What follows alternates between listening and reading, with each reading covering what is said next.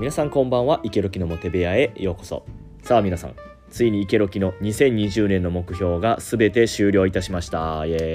ーイ。以前もお話ししたんですけどもイケロキは毎年目標を決めて取り組んでいます。だいたい毎年3つぐらい目標を立てるんですけどこんなことができるようになりたいなとかこんな自分になりたいなとかそんな妄想を膨らませて目標に取り組んでいます。そして2020年も3つあって1つ目がストレッチ。180度開脚をすること。そして2つ目がピアノ。持ち曲が1つもなかったので1つでもいいので弾けるようになること。そして3つ目がダイエット。ダイエットマイナス1 0キロを目指す。この3つの目標を2020年は頑張りました。そして今日はピアノが終わりましたのでその話をしたいと思います。今回なぜピアノを弾こうかと思ったかっていうとイケロキあの子供の頃にピアノを習っていたんですよ。ただ当時はもう全然練習もしていなくてレッスンの前に大体まあ20分から30分ぐらいちょろっと練習していくみたいな。なのでもう全然成長しない。1曲仕上げるのにもう何ヶ月もかかってしまうみたいなそんなんがね昔だったんですよ。でしかもレッスンに行ってもとても気さくな先生だったので最初15分ぐらいおしゃべりしてで残りの15分でピアノをするみたいな30分のレッスンだったんですけどもそんな感じのスケジュールでした。するともう全然上達しなくてもう結論を言っちゃうと大人になった今では本当にね何も弾けなかったんですよ。持ち曲が一つもない。昔高い月謝を払っていたのに大人になって何も弾けないっていう状態だったんですよ。でもこれってめちゃめちゃもったいないなと思ったのでピアノに挑戦しました。正直今も残っているピアノのスキルで言えば音符を読むぐらいです。音符を読んだりドレミファのファのところちょっと親指くるっとするとかもうねその程度のレベルでしか大人になってね残ってなかったんですよ。なのでめちゃめちゃ苦労しました。で何の曲に挑戦したかというとポケモンなんです。テレレレレレレトゥルルルルルルルルトゥルルルルルルトゥトゥルトゥってやつです。初代ポケモンのオープニングですね。今は映画でも使われてるのかな。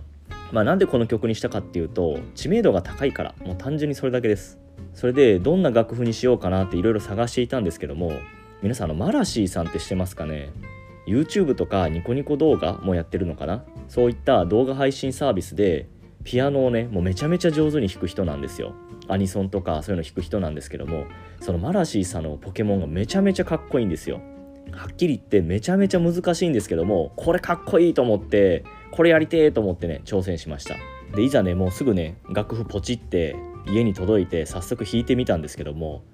もうねむずすぎる。一応音符は読めるって状態なんですけどもリズムもむずいしもう音符もなんかぐちゃぐちゃしてもよくわかんねえみたいな。まあ何せね激ムズだったんですよね。ただなんとか諦めずに毎日20分とか30分とか平均して週6ぐらいもう毎日のようにピアノしました。時にはね5分っていう時もあったんですけども必ず毎日のようにピアノを触るようにはしました。そしたらね不思議なことになんとなくねできてくるんですよ。この前まで全然弾けてなかったっていうところがなんかいつの間にかあれちょっと弾けるようになってるなとかってなるんですよ。もう本当にね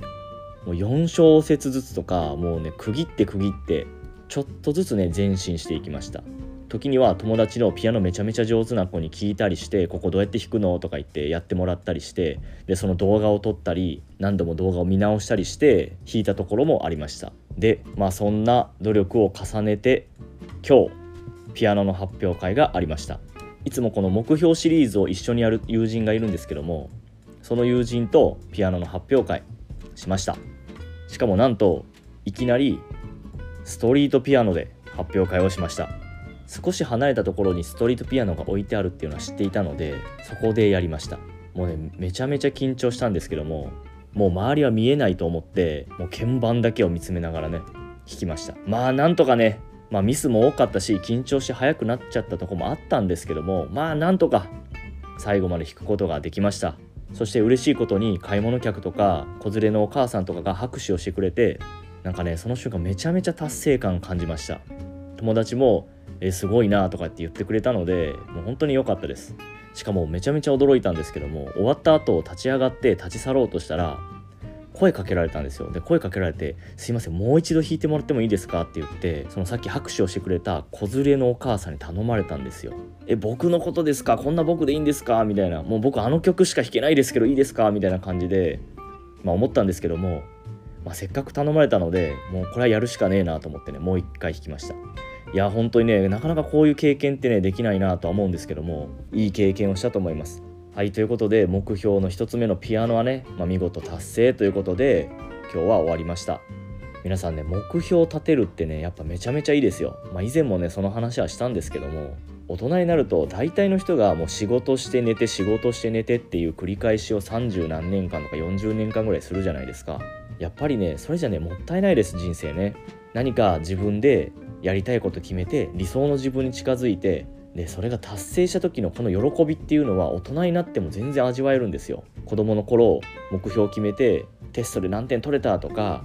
部活でこんな記録出せたとかねそういう達成感味わったと思うんですよ。で大人になるとなかなかそれがなくてやっぱ寂しいんですよね。